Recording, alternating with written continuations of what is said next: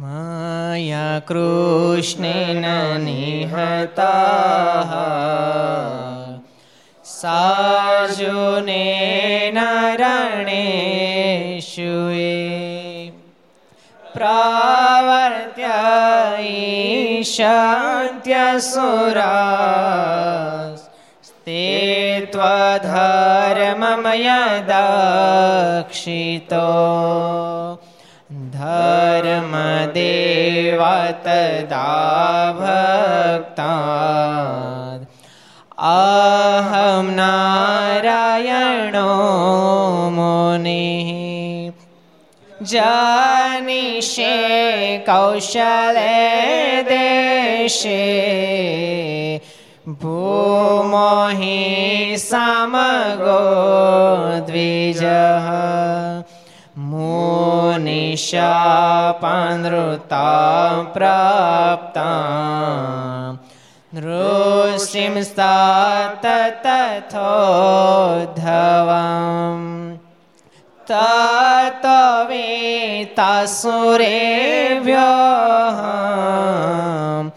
सधर्मं स्थापयन्नज સધર્મમ સ્થાપયન્નજ બોલો સ્વામિનારાયણ ભગવાનની હરિ કૃષ્ણ મહારાજ શ્રી રાધારમણ દેવની. શ્રી લક્ષ્મી નારાયણ દેવની શ્રી નર નારાયણ દેવની શ્રી ગોપીનાથજી મહારાજ શ્રી મદન મોહનજી મહારાજની શ્રી બાલકૃષ્ણલાલ શ્રી રામચંદ્ર ભગવાન શ્રી કષ્ટભંજન દેવ ઓમ નમઃ.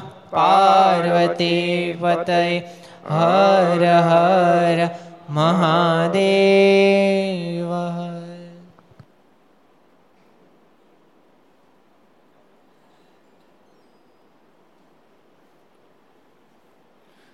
સર્વાવતારી ઈષ્ટદેવ ભગવાન સ્વામિનારાયણના સાનિધ્યમાં તીર્થધામ સરદારને આંગણે વિક્રમ સંવત બે હજાર છોતેર જેઠ સુદ એકમ શનિવાર તારીખ ત્રેવીસ પાંચ બે હજાર વીસ ઘર સભા અંતર્ગત શ્રી હરિચરિત્ર ચિંતામણી લખ ચેનલ કર્તવ્ય ચેનલ સરદાર કથા યુટ્યુબ, લક્ષ યુટ્યુબ, કર્તવ્ય યુટ્યુબ વગેરેના માધ્યમથી ઘેરે બેસી ઘર સભાનો લાભ લેતા સર્વે ભાઈ ભક્તોને જાજકન જય સ્વામિનારાયણ, જય શ્રી કૃષ્ણ, જય સિયારામ જય હિન્દ, જય ભારત.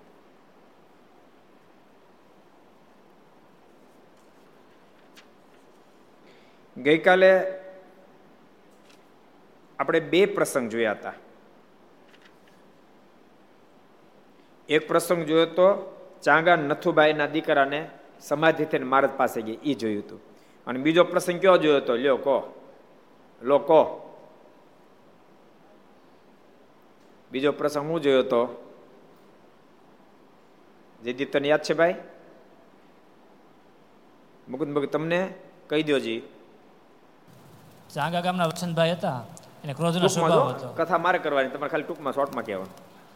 એ મારી સર પછી અને પછી વાડીમાં કોઈને આવવા નથી દેતા એ. બસ એટલે પ્રસંગ ખબર એટલું જ આપણે અનુસંધાન રાખવાનું છે. સાંગામાં વસંતભાઈ, સાંગા ક્યાં આવ્યું તમને ખબર છે? વિદ્યાનગરની બાજુ, વડતાલની બાજુમાં સાંગા આવ્યું. ચાંગા છે ને? હા, ચાંગા, વડતાલ અને વિદ્યાનગરની બાજુમાં આવ્યું. ત્યાં બહુ બધી કોલેજો છે, યુનિવર્સિટીઓ છે. એ ચાંગાની અંદર વસંતભાઈ, એ પાટીદાર હતા. ખેતીમાં ખૂબ રસ, પણ ક્રોધ જબરો હતો. જેને અવલંબન કરી મર્યા પછી સત્સંગ સાગર શું થયા? એટલે કથામાં રહેવું બહુ મહત્વનું હોય, સમજાણું? મર્યા પછી સર્પ યોનીને પામ્યા. પણ મારનો ભેટો થયો અને મારના દર્શન થયા એટલે પોતાની પ્રકૃતિ છોડી દીધી. નહીતર ખેતરમાં કોઈને ઘરવા ન દે. કોઈ ખેતરમાં તેને એને કરડી જાય, એને મારી નાખે. આટલા ભયંકર ક્રોધિત હતા. પણ ભગવાનનો જોગ થયો. મારના દર્શન થયા, બધી પ્રકૃતિ છોડી દીધી. ભક્તો, પરમાત્માની અંદર સહજ એ ગુણ હોય છે. જેમ બરફમાં સહજ ટાઢક છે, એનો સ્પર્શ થાય એટલે માણસને ટાઢું થાય જ. એમ પરમાત્મા પરમાત્માના ચરિત્રો એ જીવાત્માને હૃદયમાં ટાઢું કરે કરે ને કરે વસંતભાઈ પોતાની સર્પયોનીમાં આખી પ્રકૃતિ ફેરવી નાખી. પછી લોકો હેરાન મેળા કરવા. છોકરા એક ફેરી માર્યા બહુ એને, સર્પયોનીમાં. એટલે કોકને કરડી ગયા. એને પન્નીબાઈને બોલ્યા, ભાઈ સાહેબ, હું નિરાતે ભજન કરું છું. જ્યારથી ભગવાન સ્વામિનારાયણ એના સંતો દર્શન થયા, ત્યારથી મેં મારી પ્રકૃતિ છોડી દીધી. મને શું કામ હેરાન કરો છો? અને હું હમણાં થોડા સમયમાં દેહ છોડી દેવાનો છું, હું તો ભગવાનના ધામને પામવાનો છું. નહીં તો ભક્તો, સામાન્યપણે મનુષ્યોનીમાં જ કલ્યાણ શક્ય બને. સામાન્યપણે મનુષ્યોનીમાં જ કલ્યાણ શક્ય બને, પણ આ ધરતી પર જ્યારે પરમાત્માનું આગમન થાય, અને પરમાત્મા સ્વયં સ્વતંત્ર મૂર્તિ છે એ તો જેમ ધારે તેમ જીવાત્માનું કલ્યાણ કરે. એ સ્વયં સ્વતંત્ર મૂર્તિ છે. એટલે સર્પ યોનીમાં રહેલા વસંતભાઈનું પણ મહારાજે કલ્યાણ કર્યું એ પ્રસંગ આપણે ગઈકાલે વાંચ્યો હતો આપણે આજ નવો પ્રસંગ જોશું. વળી ચરોતર દેશની વિશે એક પીપળાવ નામે ગામમાં એક હેતબાઈ નામે સારા હરિભગત રહેતા હતા. તેને હંમેશા સમાધિ થતી. આમાં તો સમાધિ વાળી વાતો બહુ આવે છે, લો. ભક્તો, આ પ્રગટ ભગવાનના ધરતી પર બિરાજતા ને ત્યારે બધું શક્ય બને. બહુ સહજમાં સમાધિઓ થાય. પીપળાવ ગામ ક્યાં આવ્યું? કોઈને ખબર છે? પીપળાવ ગામ ક્યાં આવ્યું? કયો સાધુ જીવનદાસજી વડતાલની બાજુમાં આવ્યું. ગયા વર્ષે આપણે ત્યાં પારણ કરી હતી, એ પીપળાવ ગામ. હેતબાઈ કરીને બહુ સારા ભગત હતા, એ પણ સમાધિ નિષ્ઠ હતા. ભક્તો, સામાન્યપણે સમાધિ સાધનના પરિણામ રૂપે હોય છે. પણ આ ધરતી પર પરમાત્મા પધારે ત્યારે સાધનજન્ય સમાધિ નથી કૃપા સાધ્ય સમાધિ થઈ જાય. સાધનજન્ય સમાધિ હોય ત્યાં સુધી જીવાત્માને કાં તો અષ્ટાંગ યોગ સિદ્ધ કરવો પડે, તો સમાધિ થાય. કાં તો એનું મન અતિશય પરમાત્માની અંદર ડૂબી જાય, તો સમાધિ થાય. એને માટે બહુ સાધનો કરવા પડે. પણ જ્યારે કૃપા સાધ્ય સમાધિ થાય, ત્યારે ગમે તેને પરમાત્મા સમાધિ કરાવી દે. ભગવાન સમાધિ કરા, એના વચને કરીને તમને ખબર, મારે એવું સમાધિ પ્રકરણ ચલાવેલું. સંતોને ગામડે મોકલે હોટી આપે હોટી સંતો કહે કે મહારાજ અમને વાતો કરતા કાંઈ નથી આવડતું. મહારાજ કે, વાતો કરતા ન ચિંતા છોડો. ખાલી એટલું કહેજો, ધરતી પર ભગવાન પ્રગટ્યા અને એમ કહેજો કે એની તમારે ખાતરી કરવી છે કોઈ કે, હા, તને હોટ એડાડ્યો આગલું ઠેબ ઉડાડશો સમાધિ લાગશે. અને પછી પાછલું ઠેબ ઉડાડશો ઉતરી જાય બોલો, આમ સમાધિઓ ચલાવી. આવી રીતે સમાધિઓ મહારાજ કરાવી. તો સમાધિ ઘણી ગહન હોવા છતાંય પણ મહારાજે બહુ સહજ સમાધિઓ કરાવી દીધી. પોતે ડાયરેક્ટ કરી સંતો ભક્તો દ્વારા કરાવી એવી સમાધિઓ કરાવી મહારાજ. એટલે આ પીપળાવ ગામના હેતબાઈ સારારી ભગત હતા ને એને સમાધિ થતી. તે સમાધિ કરીને જ્યાં મહારાજ હોય ત્યાં જાય ને તેને મહારાજ પ્રસાદી આપે તે જાગે ત્યારે પ્રગટ પ્રમાણ દેખાય. મહારાજ હોય તે જાય અને મહારાજ પ્રસાદી વગેરે આપે એને લઈને પાછા આવે. એવી રીતે મહારાજે અદભુત એના દ્વારા પ્રતાપ જણાયો મહારાજ ભક્તો દ્વારા બહુ પ્રતાપ જણાયો પેલા માંગરોળના ગૌર્ધન શેઠ. તમે પ્રસંગ તો કદાચ સાંભળ્યો હશે ન સાંભળ્યો તો સાંભળજો એક ફેરી ગોવર્ધન શેઠ બાજુમાં લોજની બાજુમાં શીલ નામનું ગામ છે ને વારે વારે જતા સત્સંગ કરાવવા એક સ્વાનીનો એક બાળ યુવાન દીકરો હતો બહુ સારો સત્સંગ એટલે એને એને સત્સંગ કરાવવા જતા એક દાડો ગોવર્ધન શેઠ સત્સંગ કરાવવા ગયા તેના બાપા છોકરાના બાપા એ છોકરાને સત્સંગ કરાવતા છોકરોને ગોવર્ધન શેઠ સત્સંગ કરતા તેના બાપા આવ્યા એને બાપા બે એને મજા આવી એને કીધું, તમે વાતો બહુ સારી કરો છો. પછી ગોર્ધન શેઠને કહે કે, ગોર્ધન શેઠ, તમે સમાધિમાં જાઓ છો એવું સાંભળ્યું છે. તમે બીજાને સમાધિ કરાવો, સાંભળ્યું છે. તમારે દીકરાને સમાધિ કરાવો ને. ગોવર્ધન શેઠે મારે સંભાળીને સામું જોઈએ તો સમાધિ લઈ ગઈ છોકરાને. બોલો. આ પ્રસંગ સાંભળ્યો છે તમે કોઈએ? કોઈ નથી સાંભળ્યો ને? તે એમ છે. સમાધિ લાગી ગઈ છોકરાને. અને છોકરો ગઢપુર ગયો. હવે ગઢપુર ગયો ને તો મહારાજ તે વખતે બરાબર જમતા મુકુંદ બ્રહ્મચારી મારને જમાડતા હતા. સમાધિમાં એ ગયો ને મહારાજ જમતા હતા. એટલે મારા છોકરો ગયો કે આવે આય લે, જમવા મારી પડખે બેસી જા.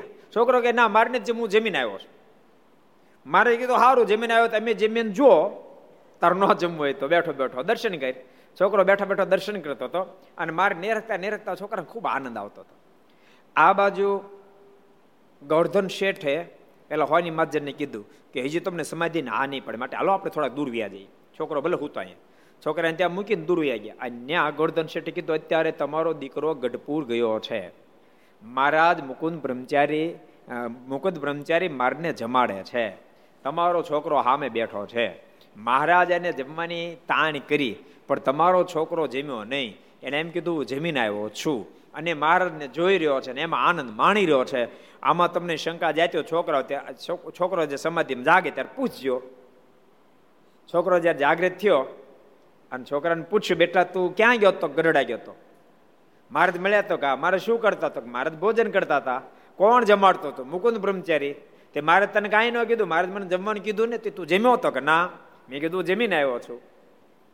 અને એ સોની માજને ગળધન શેઠની પાસે કીધું, શેઠ, તમારી સમાધિ સાચી અને સ્વામિનારાયણ ભગવાને સાચા. માટે આજથી હું પણ ભગવાન સ્વામિનારાયણનો શરણાગત બની જાઉં છું. એવી રીતે છોકરાને સત્સંગ તો એના બાપાને પણ થયો. તો બાપાને કોઈ રીતે થાય નહીં. મને કાલ ફરિયાદ દેખાવી આપણે કાલે બહુ કીધું ને ઓલો મહિમા કે ત્રિભક્તો ભક્તો વવારોએ સાસુની સાથે આવી રીતે વ્યવહાર રાખો. તે આજ મને ફરિયાદ મને કે તેમ એક બાજુ આવો, પક્ષ ખેંચતા નહીં કે. અમારું ઉપાધિનો પાર નથી. તેમ બે બાજુ જરાક જરાક રાખતા જાજો. બેયનું કહેજો કે દીકરાને હવે સાસુનું ખૂબ ધ્યાન રાખો એમ સાથે સાથે કહેજો, સાસુએ પણ દીકરાને વહુએ સાસુ સાથે મા જેવો વ્યવહાર રાખો એમ સાસુએ પણ દીકરાને વહુ સાથે દીકરી જેવો વ્યવહાર રાખવો. એવું તમે થોડું થોડું કહેતા જાજો. નહીતર ઉપાધિનો પાર નથી રહેતો. એટલે તમે બે બાજુ કહેવું. જો તમે એકલે એકલે વહુને કહો છો ને તો વહુનો પક્ષ ખેંચી બોલો છો ને તો વહુ માથા ભારે થઈ જાય છે અને ગઢા બુઢાનો પક્ષ તમે ક્યાંય બોલો તો વહુનો હક નથી લેવા દેતા. એટલે બેયનું કહેજો. મેં કીધું તમારે બેને હક લેવું તો બે કરવું પડશે. તો જ બેયને હક થાય નતર હક થવાનું. જેને પણ શાંતિ જોતી હોય ભક્તો, એને સમજીને જીવન જીવવા પડે. સમજીને જીવન જીવતા ન આવડે, એને કોઈ દી શાંતિ થાય નહીં. લોકો એમ માને છે, બંગલામાં શાંતિ છે, કાંઈક મિસ્ટેક છે. બંગલામાં શાંતિ થશે ઘણા માને એસીમાં શાંતિ છે? મિસ્ટેક છે. એસીમાં શાંતિ થશે, પણ પેલા દિલમાં શાંતિ થશે તો બંગલામાં શાંતિ થાય ને એસીમાં શાંતિ થાય. જો દિલમાં શાંતિ નહીં થાય તો બંગલામાં શાંતિ નહીં થાય ને એસીમાં શાંતિ નહીં થાય. બોલો એસી રૂમમાં ઘણા ઘણા ટૂંકો ખાઈને મરી જાય. શું કામ મરી જાય? કોઈ શાંતિ હોય તો. વિચારો તમે. કારણ કે દિલમાં સ્ટાર્ટું નથી થયું. દિલમાં શાંતિ નથી થઈ. એટલે દિલમાં શાંતિ મેળવો એને ભગવાન, ભગવાનની આરાધના કરવી પડે, ભગવાનનું ભજને કરવું પડે. અને યાદ રાખજો, ભગવાનનું ભજને કરવું પડે અને સમજી સમજણથી જીવને જીવવું પડે. મહારાજે સમજણને બહુ વખાણી. મહારાજ કે એકની પાસે ધર્મજ્ઞાન વૈરાગ, ભક્તિ ઘણા દ્રઢ છે. પણ સમજણ કાચી છે ને બીજા પાસે પહેલાના પ્રમાણમાં ધર્મજ્ઞાન વૈરાગ, ભક્તિ થોડાક ઓછા છે. પણ મહારાજ કે એની સમજણ સીતાજીના જેવી છે. તો કોણ શ્રેષ્ઠ છે? અને છેવટે સીતાજી જેવી સમજણ જેની એ શ્રેષ્ઠ છે એમ મહારાજ વચરામૃતમાં કીધું. કેટલા વચરામૃતમાં કીધું? કોણ કે છે કોણ કે છે શ્રુતિ ક્યાં જોઈ ભાઈ? અંત્યનું અંત્યનું અગિયારમું વચનામું છે. મહારાજ આ વાત કરી છે. એટલે સમજણ બહુ જરૂરી. જો આ મને સમજણ કેમ જો આપણે આ કમલેશભાઈ પરેશભાઈ એક જ હેડફોનમાં બે જણા સાંભળે છે. એ સમજણ કહેવાય. એક એક એક આ એક જણા, એક એક, એકમાં બે બે હેડફોનની જરૂર પડે બોલો. કેટલો બધો સુમેળ કહેવાય? પરેશભાઈ, કેવો સારો સુમેળ કહેવાય? કમલેશભાઈ, એક જ હેડફોન ખર્ચા બે હેડફોનના ન કર્યા. જો સુમેળ થઈ જાય ને તો તમને ઘણો ખર્ચો બચી જાય. એટલે ભગવાનના ભક્તોએ ભજન કરવું પડે, સમજણને દ્રઢ કરવી પડે. મારનો બહુ મોટો રાજીપો થાય. બાકી મહારાજ તો સ્વયં પરમેશ્વર છે. અને આ ધરતી પર પધાર્યા તો એ અઢળક સામર્થ્ય વાપરે, અઢળક વાપરે. જયારે માંગરોળનો પ્રસંગ નો ત્યારે બીજો પ્રસંગ કહી દે લો હારો મારા લોજ ગયા પછી મુક્તાનુ સ્વામીની સાથે વર્ણી વેશે, માંગરોળ પધાર્યા. અને મારે હઠ પકડે કે આપણે સમુદ્રમાં સ્નાન કરવા જવું એટલે મુક્તાન સ્વામી, ગોવર્ધન શેઠ અને મહારાજ વર્ણ વેશે ત્રણે સ્નાન કરવા ગયા. એ ધીમે ધીમે કરતા, સમુદ્ર મોજા બહુ, ધીમે ધીમે કરતા અંદર જતા હતા. એમાં મોટું મોજું આવ્યું. મોટું મોજું આવીને તે મહારાજે ગોર્ધન શેઠનો સીધો કર્યો, ઘા મોજા. અને ગોર્ધન શેઠ ગોથેલું ખાઈ ગયા અને મોજું ગોર્ધન શેઠને ખેંચી ગયું, ઉપાડી ગયું. અન મુક્તાન સ્વામી બે આકડા પાકડા થઈ ગયા. ઘણી મહેનત કરી ત્યાં દેખાતા જ બંધ થઈ ગયા. મહારાજને કે વર્ણિરાજ આ તમે શું કર્યું? આ શ્રેષ્ઠને તમે પાણી ધક્કો મારી દીધો, આ મરી ગયા. હવે લોકોનું મોઢું કેમ દેખાડશું? માંગળમાં જવું કેમ? સ્વામી તો બીજા ઢીલા પડી ગયા હાવ. વર્ણિરાજ તમને કેવું શું મારે વધારે? હવે હવે હવે મારે કરવું હું? સ્વામી, બહુ ઢીલા પડી ગયા. એટલે મહારાજ કે, એક કામ કરો સ્વામી, હજી બહુ દૂર નહીં ગયા, તેમ બૂમ મારો ને કદાચ પાછા આવી જાય કે. બહુ દૂર નહીં ગયા હોય કે. ગોવર્ધન શેઠ બોલા મુક્તાન સ્વામી તો બૂમ મળ્યા મારવા. ગોવર્ધન શેઠ ગોવર્ધન શેઠ, ગોવર્ધન તોય ન આવ્યા. પેલા થોડો ભરોસો બેઠો. કારણ કે મારું થોડું ઘણું ઐશ્વર્ય પ્રતાપ જોયું એટલે એમ થતું શેઠ થઈ જાય પણ આવ્યા નહીં ગોર્ધન શેઠ. એટલે તમે વધારે બે બાકડા થયા. એટલે મહારાજ કહે તમે, બે બાકડા ન થાવ, તમે બૂમો મારી, પણ તમે દૂર રહીને મારી. મેં જે ધક્કો માર્યો હતો ને, ત્યાં જઈને બૂમ મારો તો કદાચ આવી જાય એમ. એટલે મુક્તાંશ વળી પાણી મૂતર્યા બિચારા. પાણી મૂતરી અને બૂમ મારી. ગોર્ધન શેઠ, હે ગોર્ધન શેઠ, હે ગોર્ધન શેઠ. પછી સ્વામીનું ઘોડું મળી બે હો બિચારા. આમ રડતા રડ, હે ગોર્ધન શેઠ. અને ત્યાં તો ગોર્ધન શેઠ દોડતા દોડતા આવ્યા. બોલો સ્વામી, શું કામ છે? સ્વામી પેલા તો હા હેઠો બેઠો. હાશ અને પછી ગોર્ધન શેઠને પૂછ્યું, તમે ગયા ક્યાં? તો કહો, હાથ સમુદ્ર ફરી આવ્યો કે. ગોર્ધન શેઠ કહ્યું, તો હાથ સમુદ્ર ફરી આવ્યો. પણ એમ થયું કેમ? તો આના પ્રતાપે થયું. આ ભગવાન નીલકંઠના પ્રતાપે થયું. અને મુક્તાન સ્વામી ખૂબ આનંદ થયો. અને સ્વામી હૃદયમાં ટાટું થઈ ગયું. એટલે મહારાજે એ તો સ્વયં સ્વતંત્ર મૂર્તિ છે. અબજો બ્રહ્માંડો અબજો બ્રહ્માંડો, જેના રોમમાં ઉડતા ફરે એમ કહો પૂરા સમજાણા ન કહેવાય. એવડા મોટા ભગવાન, એવડા મોટા ભગવાન, એ તો જેમ ધારે એમ કરે. કાલે જમનુબાઈની વાત આવી હતી ને સમાધિની? કાલે, કાલની ભમદી આવી હતી જમનાબાઈની. વસોના જમનાબાઈની વાત આવી હતી ને? આજ મને ઓસ્ટ્રેલિયાથી વિનુભાઈનો ફોન હતો. મને કે તમે ઘર સભામાં જે જમનાબાઈની વાત કરી ને, આ તો ઘર સભા ઓસ્ટ્રેલિયામાં લોકો જોવે. એ અત્યારે હારો ને મીડિયાની દુનિયા. મને કહે તમે એ સરસ સ્વામી વાત કરી હતી. મને કે ગુરુ, એમાં તમે જમનાબાઈની વાત કરી હતી ને એ જમનાબાઈ સમાધિ નિષ્ઠા હતા. જ્યારે મહારાજે બંને આચાર્ય પદની સ્થાપના કરી અયોધ્યા પ્રસાદ મહારાજની, રઘુરજી મહારાજની. આચાર્ય પદની સ્થાપના ક્યારે થઈ? કોણ કહે છે? હાલોજી કોને ખબર છે? આચાર્ય પદની સ્થાપના ક્યારે થઈ? કઈ સાલ કઈ તિથિ કયો મહિનો બધું કેવું પડશે. તો એ સેટિંગ થાય કો કોણ કે છે પ્રશાંત કહેતો ભાઈ? માઇકમાં કહી દે લે તું બીજાને આપતો તું લે હાથમાં. અઢારસો બ્યાસી કારતક સુધી એકાદશ. સરસ. ક્યાં થઈ ભેગું ભેગું કહી દે એવું હશે. વડતાલ. વડતાલમાં. સંવત અઢારસો બ્યાસી કારતક સુધી એકાદશી વડતાલમાં મહારાજે આચાર્ય પદની સ્થાપના કરી. ઉત્તર હિન્દુસ્તાન માટે આચાર્ય મોટાભાઈના પુત્ર અયોધ્યા પ્રસાદ મહારાજ અને દક્ષિણ હિન્દુસ્તાન માટે નાના ભાઈના પુત્ર રઘુજી મહારાજ. એની જ્યારે સ્થાપના થઈ, પછી ગાદીવાળાની પણ સ્થાપના થઈ હોય, એમના એમના ધર્મપત્ની, ત્યારે રઘુજી મહારાજના ધર્મપત્ની ગાદીવાળા એનું પ્રથમ પૂજન આ જમુનાબાઈએ કર્યું હતું. પહેલું પૂજન જમુનાબાઈએ કર્યું હતું. વિનોદભાઈ મને કીધું, બોલો. ક્યારેક ક્યારેક ભક્તો આપણને ઇતિહાસ કેવા અદભુત મળી જાય, કહો. સાચું કહું તમને ભક્તો, હમણાં આપણે જે ભક્ત ચિંતામણી સંકલ્પ કર્યો છે, એમાં આપણે ઘણા સફળ થાવ. આજે એક પ્રસંગ સરસ આવ્યો છે. આ મિહિરે, મિહિરના માધ્યમથી આવ્યો, લ્યો. બહુ સરસ પ્રસંગ કહ્યું પાલિતાણાની અંદર એકસો ચૌદમાં પ્રકરણની અંદર ઓગણપચાસમી લીટીમાં વિપ્ર જેઠા એવું કરીને પાલિતાણાના સ્વામી નામ લખ્યું. ઠાકોરજી કેવી રીતે પ્રસંગ બેળો કરી દીધો? આ મિહિર છે ને, એનો એક મિત્ર ભાવિક. ભાવિક ને? મેં નામ તારું મિત્ર લખી લીધું છો. મને તે મોકલાઈને ભાવિન ભાવિન એનો મિત્ર. એ પોલેન્ડ છે. પણ એને એ બધા વિદ્યાનગર, એ લોકોને સત્સંગ નથી રહેવા પામ્યો. વિદ્યાનગરી પરિવાર, પણ એ મિહિરનો મિત્ર. મિહિરનો મિત્ર એટલે આપણે પ્રસંગ સહજ વાતો થતી હોય. એટલે એને કાંઈક કીધેલું કે અમારે પણ બાપ દાદાનો સત્સંગ હતો. અને કોઈ ગ્રંથની અંદર અમારા દાદાનું નામ લખ્યું છે કે અમારા અમારા દાદા આવી રીતે હતા એમ. એટલે પછી થોડીક તપાસ કરતા એ ભક્ત ચિંતામણી નીકળી. એટલે ભાવીને મિહિરને કીધું કે હા, ઈ અમારે ત્યાં એ કે ભગવાન સ્વામિનારાયણના પગલા હોતે છે. તો તને ઇતિહાસ કાંઈ ખબર તો કે ઇતિહાસની મને કાંઈ ખબર નથી બીજી. એ મારા બાપાને ખબર હોય. તો તારા બાપાનો એડ્રેસ મિહિર ક્યાંક એટલે બાપાને એડ્રેસને ફોન નંબર આપ્યો એટલે મિહિરે એ અશોકભાઈને આપ્યો. પછી અશોકભાઈ અને બાપાને મળવા ગયા. કૈલાસભાઈ બાપાનું નામ છે. કૈલાસભાઈ શાંતિલાલ ત્રિવેદી. એટલે કૈલાસભાઈને મળવા માટે ગયા. અને કીધું કે તમારા વડવા જેઠા બાપા વિપ્ર એ તમારા વડવા હતા તો કે હા તો કે ઇતિહાસ તમારી પાસે કાંઈ છે? તો કે હા છે ને કે. શું છે? તો કે કે અમે એવું અમારી પરંપરા સંભળાય છે કે અમારા બાપાને કાંઈ સંતાન નહોતું. ચાલીસ, પિસ્તાલીસ વર્ષની ઉંમર થઈ કોઈ સંતાન નહોતું. એટલે બે માણસ બહુ ભગવદીએ. એટલે બે નક્કી કર્યું, આપણે એક કામ કરીએ. જેઠાભાઈ કહે કે આપણે કાંઈ સંતાને હું સાધુ છે તું સાંખ્યું ગીથી જા. બે આપણે સંસાર છોડીને મારનું ભજન કરીએ. આમ સંકલ્પ કરીને આવ્યા ગરડા તો ગરડા મહારાજ એ વખતે ઘેલે સ્નાન કરવા માટે જતા હતા. તો રસ્તામાં જેઠાભાઈ ભેળા થયા. એટલે મહારાજ કે જેઠાભાઈ કેમ છો? મારે કે મારે સારું છે. મારે કે હાલો ભેળા સ્નાન કરવા. સ્નાન કરવા લઈ ગયા.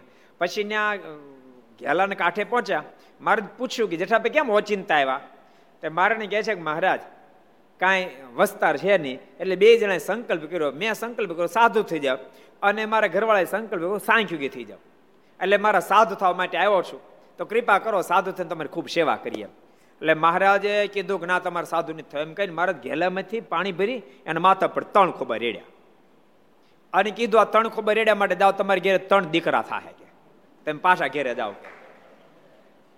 અને પછી મહારાજ પાછા મોકલ્યા અને ઘેરા આવ્યા પછી ત્રણ દીકરા થયા. ત્રણ દીકરા નામ, એક નામ પુરુષોત્તમ, બીજા નામ ગોપાળજી, ત્રીજા નામ ગંગારામ, ત્રણ નામ રાખ્યા. ત્રણ દીકરાનો જન્મ થયો, ત્રણ દીકરા થયા એટલે પછી એ આનંદમાં મહારાજને એને પાલિતાણા તેડાવ્યા. અને મારા સંતો ભક્તોની સાથે પાલિતાણામાં ગયા. એ વખતે મહારાજે એમને ચણારવિંદ આપ્યા અને મહારાજે મોક્ષનો વર આપ્યો. મારે કે તમે અંતકાળ જ્યારે આવશે ત્યારે અમે તેડવા માટે આવશું. અને મહારાજ કહે કે આ જે અત્યારનો જે, અમે જે અહીં પધાર્યા એ બધી જે ઘટના કૈલાસગીરિયામાં લખ્યું છે.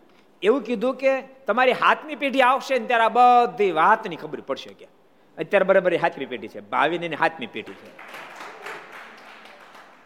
બોલો.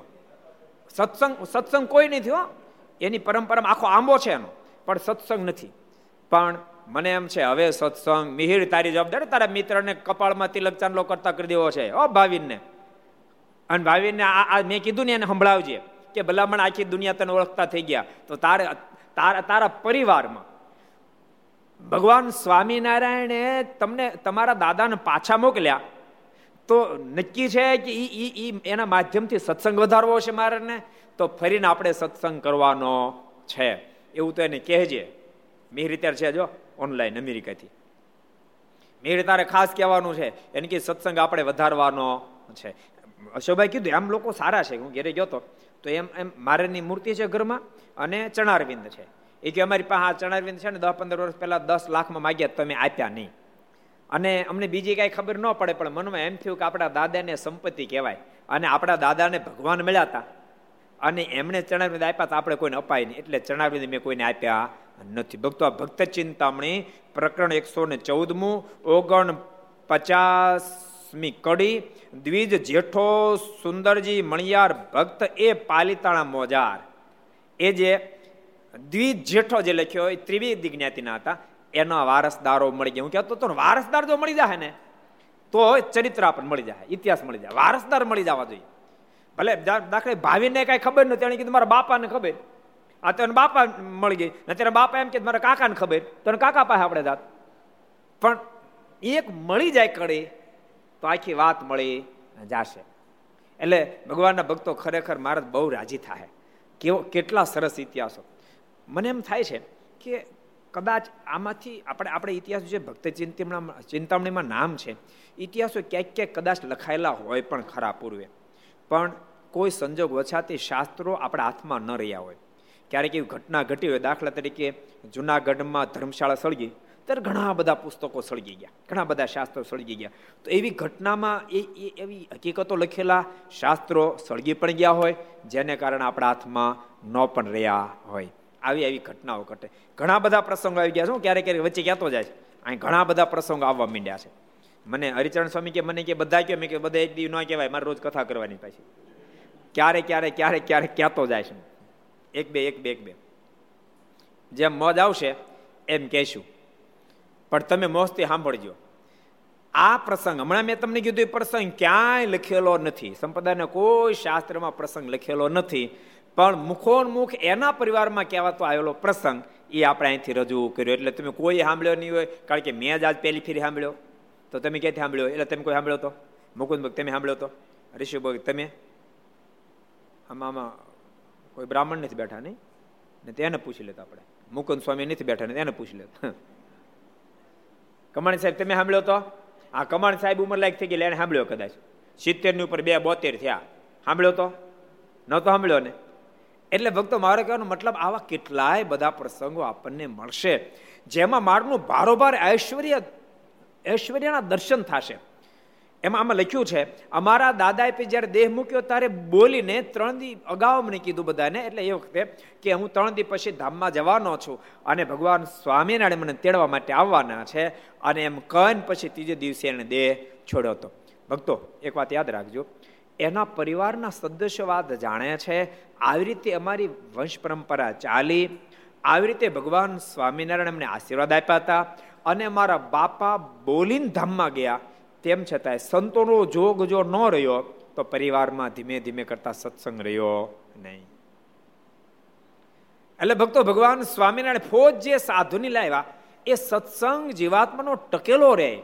આ સત્સંગ રૂપી બગીચો કાયમ ખીલતો રહે, એટલા માટે ભગવાન સ્વામિનારાયણ આખી ફોજ લાવ્યા.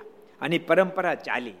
અને પરંપરા ચાલશે, ત્યાં સુધી સત્સંગ દિવસે દિવસે વિકાસ પામતો જ રહેવાનો છે. એ જ પરિવારને હવે ભક્તો જોજો, હવે એને એને સત્સંગ થશે. એ પરિવારને સત્સંગ થશે પરિવાર. કારણ કે આપણને પણ ખબર પડી ગઈ, આપણા કોન્ટેક્ટમાં આવી ગયા કહેવાય. તો આપણે પણ એના ટચમાં આવશું અને સત્સંગ ધીમે રહીને આગળ વધી શકે જુગલ, આમ સત્સંગ થાય પહેલે. પૂર્ણ ઉદિત થાય ત્યારે આમ થઈ જાય, ભેગું થઈ જાય. ઠાકોરજી ભેગું કરી દે, બોલો. એટલે ગોર્ધન શેઠનો પ્રસંગ આપણે જોતા હતા. મારે અદભુત પ્રતાપ દેખાડ્યો. અને છેવટે મુક્તાન સ્વામીને ગોર્ધન શેઠ જ્યારે મળ્યા, ત્યારે હા હેઠો બેઠો, આશ સારું થયું મળ્યા. નહીતર હું મોટું દેખાડત. એવો પ્રતાપ મારા દેખાડે. એટલે ભગવાન સ્વામિનારાયણ તો આ ધરતી પર જયારે પધાર્યા ને ત્યારે અખેલા ખેલ્યા અને એવા પ્રતાપો દેખાડ્યા. એમાં અહીંયા આપણે જોતા હતા પ્રસંગ. પીપળાવ ગામના હેતભાઈ એ સમાધિ નિષ્ઠ હતા અને સમાધિ મહારાજ પાસે જાય પ્રસાદી લઈ આવે. તે જાગે ત્યારે પ્રગટ પ્રમાણ દેખાય. પછી તે પ્રસાદી સૌને વહેંચી દઈએ એ મોટી વાત ને ઉદારતા કેવી પડે? પછી એકલા ખાઈ ન જાય. બધાને વહેંચી દે. અને ભક્તો યાદ રાખજો, કોઈ પણ સારું પદાર્થ ચીજ આપણને પ્રાપ્ત થાય, તો એકલા ક્યારે ભોગવશો નહીં, એને વહેંચજો. તમને વિદ્યા પ્રાપ્ત થાય તો વહેંચજો. તમને જ્ઞાન પ્રાપ્ત થાય તો વહેંચજો. વેચશો નહીં, વહેંચજો. ઠાકોરજી તમને ધન સંપત્તિ આપે ને તો એકલા ભોગવશો ને એને વહેંચજો. બીજાના ઉપકારને માટે વાપરજો. બીજાના ભલાન માટે તમે વાપરજો મેં ભક્તો બે ચાર ફેરી તમને કીધું, આ ઘર સભા સાંભળો છો ને, એને વહેંચજો એકલા નહીં સાંભળતા. બીજાને ભલામણ કરજો. બીજા કોઈક બિચારા સાંભળશે અને એમાં એકાદ શબ્દ નડી જાય તેનો પણ બેડો પાર થઈ જશે ને ભગવાન આપણા પર રાજી થશે માટે વહેંચજો તે જોઈને માણસો આશ્ચર્ય પામે ને બોલે છે, આવી રીતે કોઈ કાળે દીઠી નહોતી. આવી અદ્ભુત રીત તો ક્યાંય જોઈ નહોતી. ભગવાન સ્વામિનારાયણ નિત દેખાડી ને સાંભળી પણ નહોતી. આ તો આ અવતારમાં સ્વામિનારાયણ ભગવાને અલૌકિક રીત પ્રગટાવી છે. આવી રીત જોઈએ નહોતી ને સાંભળી નહોતી. ભગવાન સ્વામિનારાયણ ઘોર કળી કાળમાં અલૌકિક રીત ચલાવી છે. એમ મહારાજ હરિજનોને પરચા આપીને પોતાનો અલૌકિક પ્રતાપ દેખાડતા. મહારાજ અલૌકિક પ્રતાપ પોતાનો જણાવતા હતા. એક પ્રસંગ પૂરો થયો, બીજો પ્રસંગ વાંચીએ વળી કાનમ દેશનવેશી આમોદ નામે ગામમાં દીનાનાથ ભટ્ટ રહેતા. આમોદ કેટલા જણા ગયા છો? હું ચાત કરો તો. કેટલા જણા ગયા છો? આટલા જણા સત્સંગમાં વિચરણ કરવા ગયા બધા ગયા છે. અમે આમોદમાં ઘણી ફેરી જેવા. અમે છે ને પદયાત્રા નીકળ્યા પદયાત્રામાં સાધુ થયા પહેલા સુરતથી નીકળ્યા હતા. છ ધામની પદયાત્રા કરવા માટે. મારના બાંધેલા બધા મંદિરો. અને એ વખતે અમે રાત આમોદમાં રોકાણા હતા. બપોર્યા કર્યા ભરૂચ?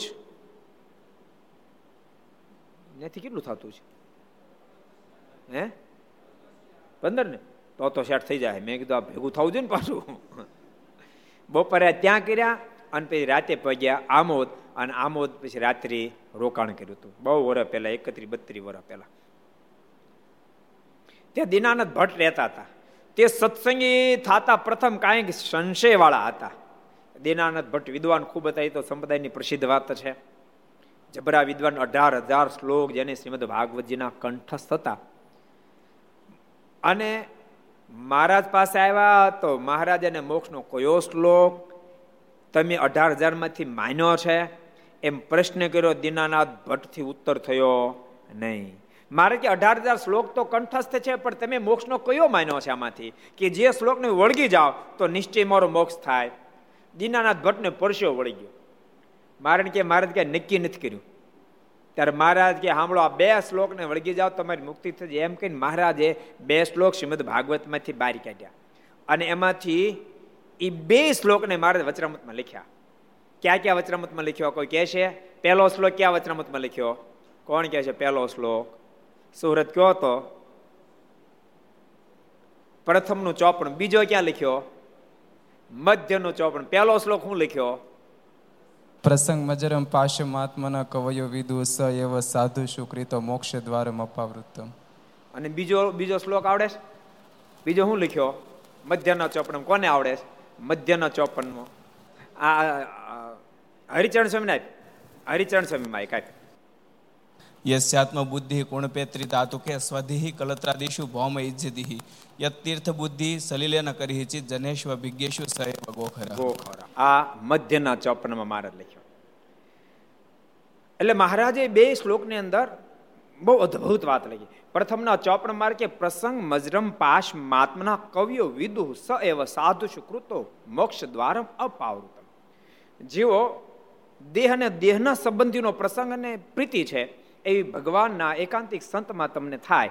ભગવાનમાં ભગવાન એકાંતિક સંતમાં થાય એટલે મહારાજ કે મોક્ષનો દરવાજો ખુલ્લો થાય, ભાગવત ધર્મનું પોષણ થાય એવું પ્રથમના ચોપનમાં લખ્યું.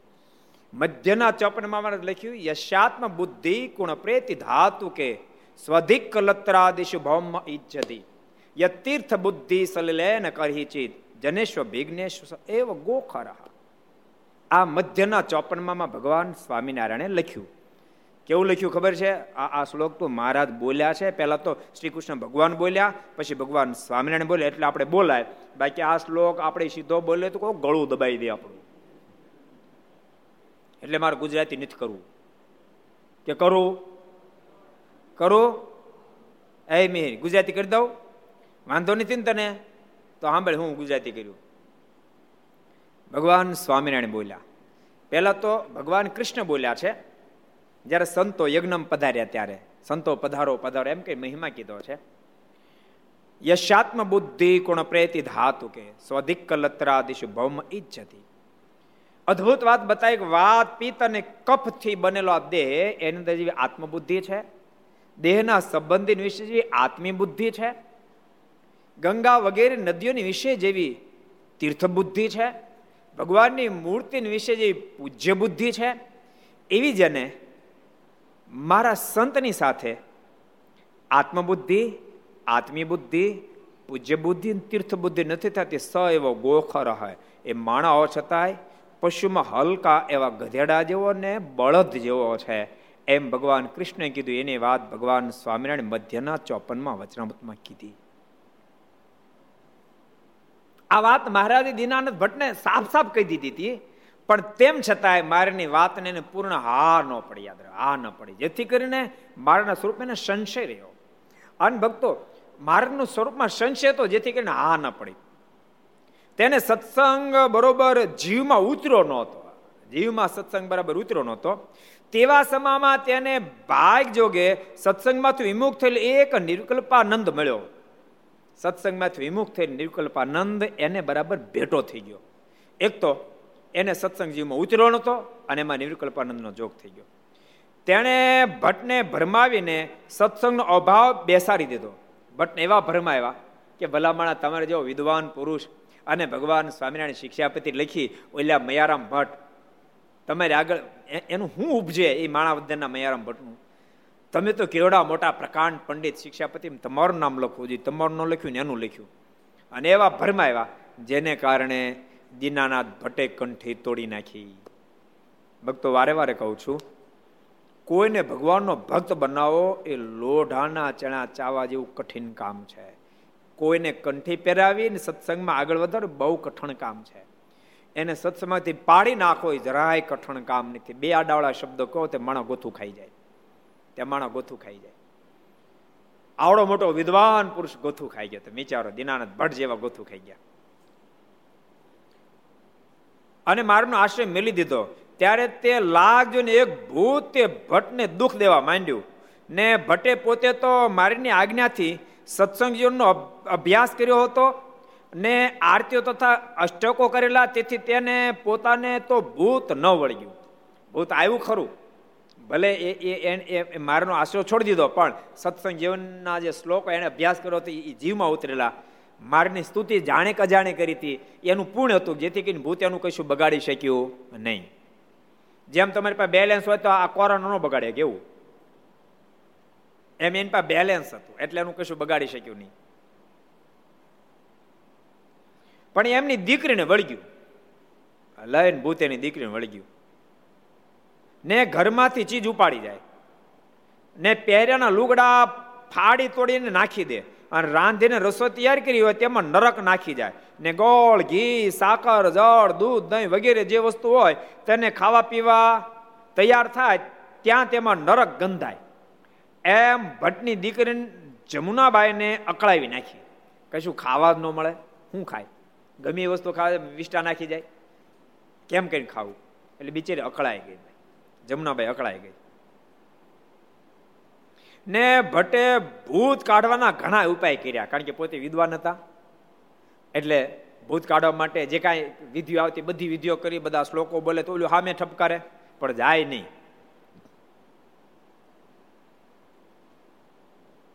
પણ તે નીકળ્યું નહીં. પછી તો ભટ્ટ ત્રાસ પામીને તે બાયને લઈને મહારાજ પાસે આવ્યા ને તે બાયને મારને પગે લગાડીને સર્વે વાત કહી. પછી કંટાળી ગયા, ઘણા બુવા ભરડે જેટલું થાય એટલું બધું કર્યું. પણ તેમ છતાં સેટિંગ જ્યારે ન થયું, ત્યારે જમનાબાઈને લઈને મારની પાસે આવ્યો મારની પાસે આવીને વાત કરી મહારાજ, જમનાબાઈની આ દિશા છે કાંઈક કૃપા કરો અને દીકરીને આપ બચાવો. ત્યારે મહારાજ બોલ્યા છે, દેવ બ્રાહ્મણ ને ભૂત કેમ હોય? મહારાજ કે, તમે તો બ્રાહ્મણ, એમાં તમે તો વિદ્વાન. તમારી ઘેરે ભૂત ક્યાંથી? દેવ બ્રાહ્મણ ઘેરે ભૂત હોય નહીં. ત્યારે ભટ્ટ કે, મારા દેવ બ્રાહ્મણ પણ આશ્રય વિના અનાથ કહેવાય. મારા દેવ બ્રાહ્મણ છું, પણ આશ્રમ મેં છોડી દીધો એટલે હવે અનાથ થઈ ગયો છું. કૃપાનાથ તમારો આશ્રમ મેં છોડી દીધો છે. એમ કહી બે હાથ જોડીને બોલ્યા છે, હે મહારાજ, તમે મારા ગુનાને માફ કરો. કૃપાનાથ મારા ગુનાને માફ કરો અને મારી દીકરીના ભૂતને આપ કાઢો. અને ભક્તો યાદ રાખજો, પરમાત્માને તમે દ્રઢ શરણાગત બનો ને. એની તાકાત બહુ અલૌકિક છે. બહુ અલૌકિક છે. ભૂત યોનિને પામેલા પણ દ્રઢતાથી મહારાજના શરણાગત બને તો મુક્તિ પદને પામી જાય. ઇતિહાસો છે. પેલો ઇતિહાસ તમે સાંભળ્યો તો છે. જાનબાઈ, ક્યાં ગામના હતા? કોને ખબર છે? કોને ખબર છે? દીપ, તને તો હોય જ. બીજા કોને ખબર છે? તને ખબર દીપ? એ દીપ, ખબર છે? કહી દે, લે ત્યારે. હે? છાપરીના. છાપરીના જાનભાઈ હતા. ઓલો પ્રસંગ તમે જાણો એનો એનો મારે વિસ્તાર નથી કરવો કે મારાને માટે દર્શન કરવા માટે આવેલા મહારાજ બોલ્યા, કા આવું પીડ્યું ને? એટલે ભક્તોએ પૂછ્યું, મારે એમ કેમ કીધું? તો કે શુક્રાચાર્યની દીકરી હતા. એ પ્રસંગ તમે જાણો છો. પછી પાછા ગયા, પણ પોતે નક્કી કર્યું, મારે મને શુક્રાચાર્યની દીકરી કીધી, તો હવે મારના દર્શન કરવા જાવ ને મારને ધક્કો ખવડાવો, તો હું શુક્રાચાર્ય દીકરી હાચી. અને ખરી સાધના કરવા માંડ્યા. પણ એ વખતે એની બાજુમાં એક વાણિયાણી મળી ગયેલી અને એ ચૂડેલ થયેલી. એમને જાનબાઈ સાથે હેત. અને જાનબાઈ જ્યારે ખૂબ ભજન કરવા માંડે એ પોતે હેરાન થતી હતી. એના મનમાં થયું, આમાંથી જો બહાર નીકળવું હોય તો એક જ રસ્તો છે. બહાર નીકળવા માટે મારે ખરેખરું ભગવાનનું ભજન કરવું હોય તો જાનબાઈનો પ્રસંગ મારે રાખવો પડશે. જાનબાઈની સાથે મારે હેત જોડવું પડશે. અને પછી જાનબાઈ સાથે હેત જોડવું રાત્રે આવે. જાનબાઈની પાસે અને જાનબાઈની પાસે રાત્રે આવી, જાનબાઈની પાસે સત્સંગ કરે. હવે એ બે, આમ તો એને જાનબાઈ કીધું, મારે લગ્ન કરવા નથી, મારે સંસ્થાનું પડવું નથી, એટલે હલાવી દો. એને ઓરડો આપી દીધેલો અને એની અંદર પોતે રહે ને આખો દી ભજન કરે, રાત્રે ધ્યાન કરે. પણ બંધ ઓરડામાં અવાજ મળ્યો આવવા. એટલે એના એના ભાઈ જેઠા ચૈત્રાને કોઈ કે બ્રહ્માંડ સ્વામી ત્યાં ગયેલા, બ્રહ્માંડ સ્વામી કોઈક કીધું, બ્રહ્માંડ સ્વામી જેઠા ચૈત્રાને કીધું કે આવું સંભળાય છે, તું જરાક તપાસ કરી. આમ જેઠા ચૈત્ર ત્યાં સંતાયો ઓરડાને બાર અને કાન ધર્યો તો અંદરથી અવાજ આવતો હતો. બેન બારણું ખોલ. અડધી રાતથી લઈ. પણ ભાઈ, અત્યારે શું કામ? બારણું ખોલ કામ છે. બારણું ખોલ્યું, તો ઓરડામાં કોઈ નહોતું. મેનમાં તલવાર કાઢી. બતાય ઓરડામાં હતું કોણ? તો કાંઈ તો કોઈ નથી. ભાઈ જો એકલી જ છું. તું જોઈ લે, આ તો ઘર છે. એ કે ખપેડો ફાટેલો નથી, બીજું કોઈ બાણું નથી.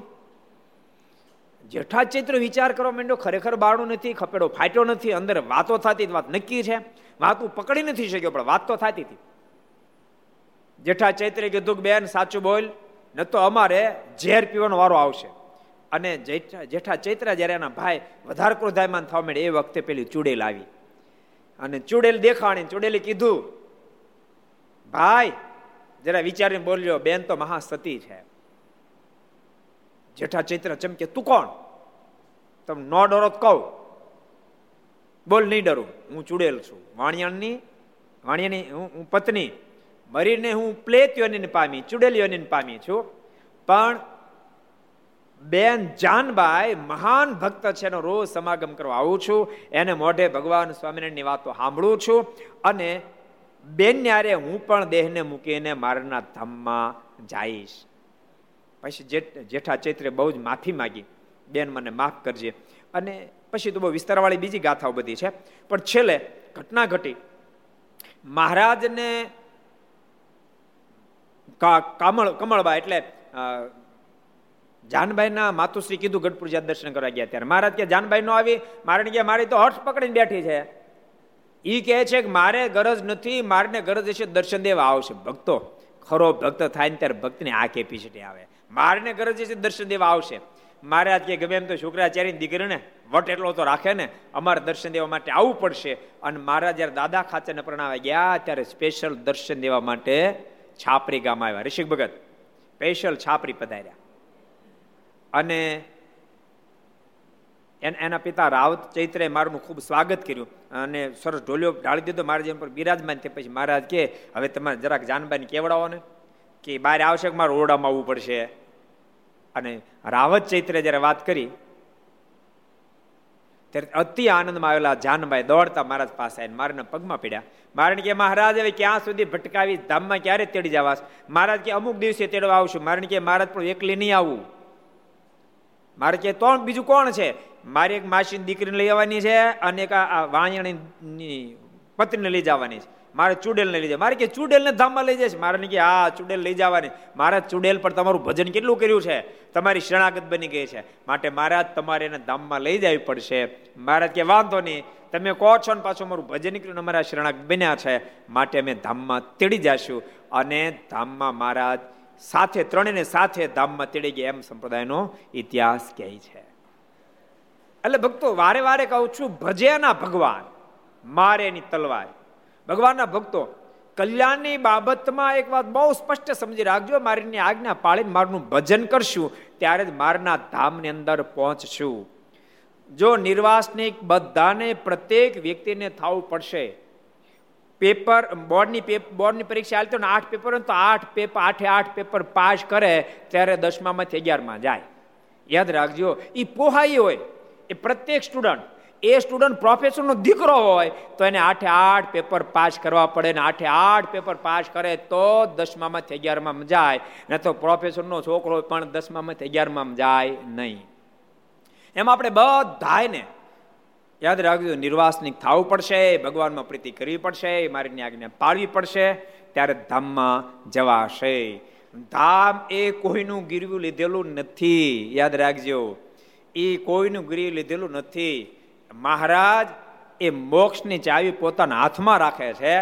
એમાં કોઈનું કશું ચાલે નહીં. માટે ભગવાનના ભક્તો ખબરદાર બની મારું ભજન કરજો. મારીની ખબરદાર બની આજ્ઞા પાડજો મારીની ખૂબ નિષ્ઠા દ્રઢ કરજો. નિષ્ઠામાં કાચુરી જશે, તોય પણ નહીં પહોંચાય. કાલે આપણે પ્રમ દિવસે અમોઘાનંદ સ્વામીનો પ્રસંગ જોયો હતો મારના દીક્ષિત હતા. યાદ નંદ સાધુ મારના દીક્ષિત હતા. પણ નિષ્ઠામાં કચાશ રહી તો ન પગાણું. એને ન પગાણું, એનો સંગ એને ન પગવા દીધા. એટલે ભગવાનના ભક્તો એક તો નિષ્ઠાનો પાવર બહુ જોશે પોતાની નિષ્ઠાનો પાવર હશે, માને મારીની ખૂબ નિષ્ઠા હશે મારું ખૂબ ભજન કરશું, મારીની ખૂબ આજ્ઞા પાળશું, તો આપણે જાશું.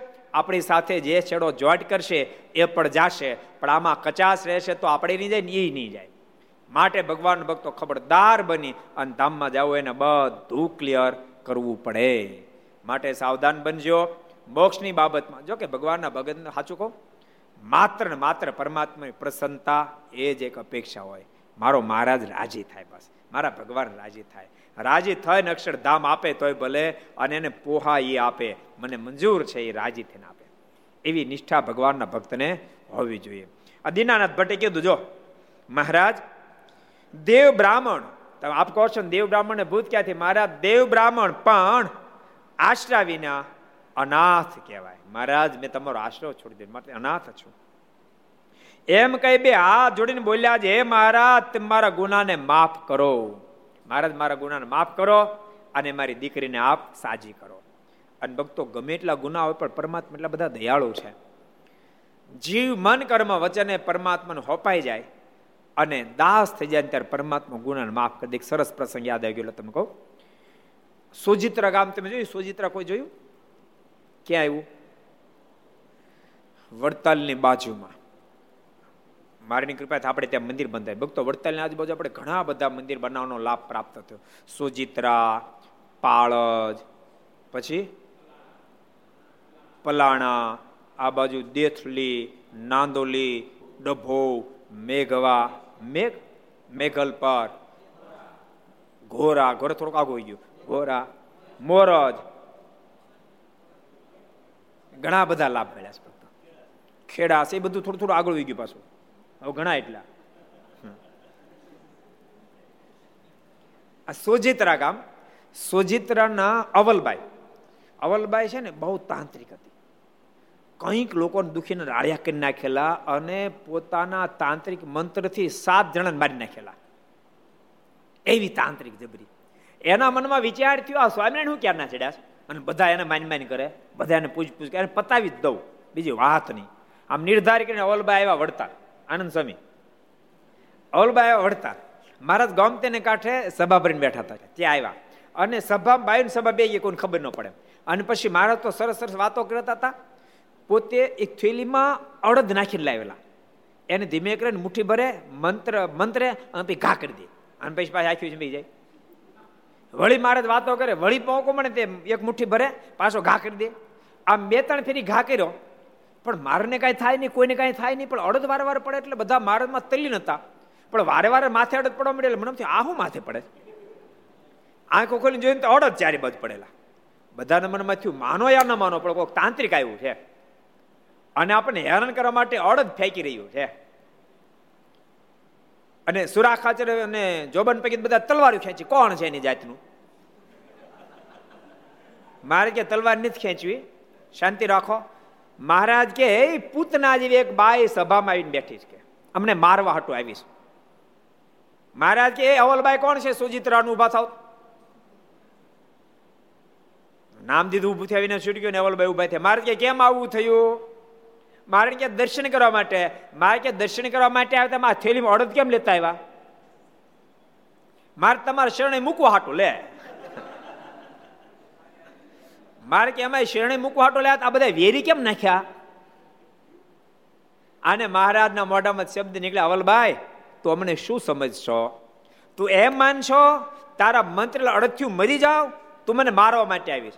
હું મરી જાઉં તું માનશો? અવલભાઈ સાંભળે તારા અડદથી મને તો કાંઈ ન થાય. મારા સંતો મારા ભક્તો, એને કોઈને તારો અડદ વાકો વાવ ન કરી શકે. તારો અડદ હું કરવા નથી. અને સાંભળ આના ધંધા ક્યાં સુધી કરવા? હાથ જણાને મારી નાખ્યા છે કંઈક ને હેરાન તે કરી નાખ્યા, દુખીને ડાળિયા કરી નાખ્યા છે. અવલભાઈ ફળ ભોગવવું પડશે. આ નહીં છોડે. અને જેથી ભોગવવું પડશે તેથી રોતા નહીં આવડે. વલભાઈ આ માણસનો દેહ મોક્ષ માટે મળ્યો છે. કોઈને હેરાન કરવા હાટું નહીં. અને મહારાજે એવો ઉપદેશ શરૂ કરી દીધો, અલબાઈની આંખોમાંથી આસોડેની ધારાઓ મળી થવા. અને રડતા રડતા મારણ કે, મહારાજ, મારા ગુનાને માફ કરો, મારા ગુનાને માફ કરો. કૃપાનાથ, મેં બહુ ભૂલ કરી. આપ કોઈ મેં સાત સાત જણાને મારી નાખ્યા છે. અને કૃપાનાથ કંઈક ને મેં દુઃખીને ડાળિયા કરી દીધા. પણ આજથી મને તમારી શરણે લો, મહારાજ. આથી પ્રતિજ્ઞાબદ્ધ બનું છું. આજ પછી ક્યારેય કોઈ પણ પ્રકારની તાંત્રિકતા હું નહીં વાપરું, કોઈને દુઃખી નહીં કરું. બોલે, એવી પાપણીને મહારાજ પોતાની શરણે લઈ લીધી. બોલો. અને મહારાજ કેવલભાઈ તારા બધા ગુના માફ. અને અવલભાઈ પરમ એકાંતિક ભક્તરાજ બન્યા. મહારાજ જયારે પુષ્પ દોલોત્સવ કર્યા ત્યારે અવલભાઈ ત્યાંથી મહારાજ માટે સોનાની વીટી કરી, અંદર સાચો હીરો જડી, મહારાજ માટે ભેટ અર્પણ કરી હતી. મહારાજ ખૂબ રાજી થયા મહારાજ કે અવલભાઈ તારો અંતકાળ જયારે આવશે ને, ત્યારે જા, મારું તને વચન છે. હું અનંત મુક્તોની સાથે લઈને તેડવા માટે આવીશ અને સંપ્રદાયનો ઇતિહાસ કે અવલબાઈનો અંતકાળ જયારે આવ્યો, ત્યારે અનંત મુક્તોને સાથે લઈને મારે તેડવા માટે આવ્યા અને ધામમાં લઈ ગયા. માટે ભગવાનના ભક્તો ખૂબ નિષ્ઠા દ્રઢ કરજો. જો જીવનની અંદર દેશકાળ તો આવે ને જાય, નિષ્ઠા દ્રઢ અને ભરોસો ભગવાનનો હશે, તો જીવનનું નાવ ભગવાન નહીં ડૂબવા દે, નહીં ડૂબવા દે અને નહીં ડૂબવા દે. માટે ખૂબ મારનો ભરોસો રાખજો. આજે દીનાનાથ ભટ્ટે મારને કીધું, કૃપાનાથ, કાંઈક દયા કરો મારા ગુનાને માફ કરો. ગુનો મારો અને સજા મારી દીકરીને ભોગવવી પડે છે માટે મહારાજ કૃપા કરો. મહારાજ, મારા ગુનાને માફ કરો અને તમે અમારા ગુના સામું જોશો નહીં. એમ કહીને પગે લાગ્યા. ત્યાં તો ભૂત ચીસ નાખીને ભાગી ગયું. ત્યાં તો ભૂત, જાઉં છું જાઉં છું કહીને ભાગી ગયું. તે સૌ માણસો જોયું અને તે પરચો પરમાણ્યો. એમ સીજી મહારાજ દીનાનાથ ભટ્ટની દીકરીનું ભૂત કાઢીને ભટજીને રાજી કર્યા. અને પછી ભટજીની આંખોમાંથી આસોડાની ધારાઓ થવા માંડી અને ભટજીએ તુરંત મહારાજના શરણાગતિનું અદભુત સ્તોત્ર બનાવ્યું. કયું સ્તોત્ર કોને ખબર છે? કયું સ્તોત્ર બનાવ્યું? કયું બનાવ્યું? એક કડી બોલી દો લ્યો ત્યારે સુરતજી એક કડી બોલી દો ભવ સંભવ ભીતિ ભેદનમ સુખ સંપત કરુણા નિકેતનમ વ્રત દાન તપ ક્રિયા ફલમ સહજાનંદ ગુરુ ભજે સદા આ સ્તોત્ર દીનાનાથ ભટ્ટે માર્ગનું બનાવ્યું અને મારને ખૂબ રાજી કર્યા. તો ભગવાનના ભક્તો, આપણે પણ ભગવાનને ખૂબ રાજી કરીએ, મારનું ખૂબ દઢ આશરો રાખીએ, મારનું ખૂબ ભજન કરીએ. તો મારા તો બહુ દયાળુ છે. મારા જરૂર તારી દેશે. અનુભાઈ ખૂબ મારનો દઢ આશરો રાખજો. મહારાજ ગમે તેવા દેશકાળમાંથી આપણે બધાને બહાર કાઢી નાખશે એનો દઢ આશરો ખીલો મજબૂત રાખજો બસ. એ મારી તમને બધાને ભલામણ જેટલા ઘર સભા સાંભળો છો. બધાને કહું છું, ખૂબ દઢ આશરો રાખજો. એ શબ્દોની સાથે ભક્તો અત્યારે કથાને વિરામ આપતા. આવો આપણે પાંચ મિનિટ ભગવાનની ધૂન કરીએ, ભગવાનને પ્રાર્થના કરીએ. કોરોના અંદર અત્યારે ભક્તો દેશ અને દુનિયા ચિંતિત છે. તો પહેલાં તો કોરોનાને કારણે મૃત્યુ પામેલા આત્માને પરમાત્મા શાંતિ આપે. અને જે લોકો કોરોનાની અંદર દુઃખી છે બિચારાને, જેને કોરોનો લાગુ પડી ગયો છે, એ તમામ કોરોનામાંથી બિચારા મુક્ત થાય અને બાકીની તમામ જનતાનું કોરોના થકી રક્ષણ થાય ભગવાનને પ્રાર્થના સાથે આવું પાંચ મિનિટ આપણે ધૂમ કરીએ. સ્વામી નારાયણ નારાયણ નારાયણ. સ્વામી નારાયણ નારાયણ નારાયણ. સ્વામી નારાયણ નારાયણ નારાયણ. સ્વામી નારાયણ નારાયણ નારાયણ. સ્વામી નારાયણ સ્વામી નારાયણ. સ્વામી નારાયણ સ્વામી નારાયણ. સ્વામી નારાયણ સ્વામી નારાયણ સ્વામી નારાયણ સ્વામી નારાયણ સ્વામી નારાયણ નારાયણ નારાયણ સ્વામી નારાયણ નારાયણ નારાયણ સ્વામી નારાયણ નારાયણ નારાયણ સ્વામી નારાયણ નારાયણ નારાયણ સ્વામિનારાયણ સ્વામિનારાયણ સ્વામિનારાયણ સ્વામિનારાયણ સ્વામિનારાયણ સ્વામિનારાયણ સ્વામિનારાયણ સ્વામિનારાયણ સ્વામિનારાયણ, નારાયણ નારાયણ, સ્વામિનારાયણ, નારાયણ નારાયણ, સ્વામિનારાયણ નારાયણ નારાયણ નારાયણ સ્વામી નારાયણ નારાયણ નારાયણ સ્વામી નારાયણ સ્વામી નારાયણ સ્વામી નારાયણ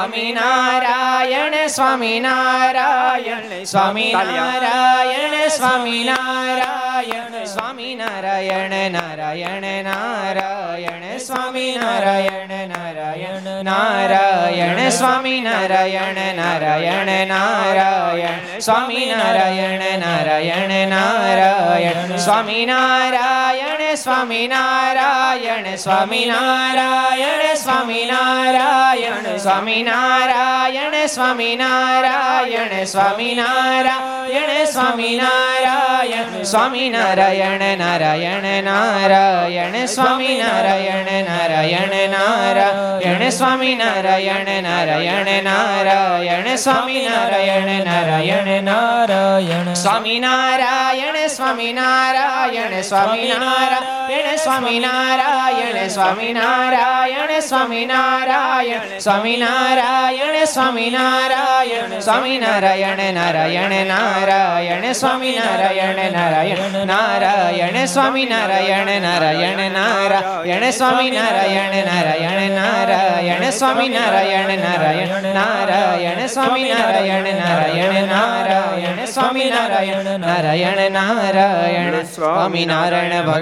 ભગવાનની જય શ્રી હરિ કૃષ્ણ મહારાજ શ્રી રાધા રમણ શ્રી દેવ લક્ષ્મી નારાયણ દેવ શ્રી નર નર નારાયણ દેવ શ્રી ગોપીનાથજી મહારાજ શ્રી મદન મોહનજી મહારાજ શ્રી બાલકૃષ્ણલાલ કૃષ્ણલાલ શ્રી રામચંદ્ર ભગવાન શ્રી કાષ્ટભંજન દેવ ઓમ નમઃ પાર્વતી પતય હર હર મહાદેવ હર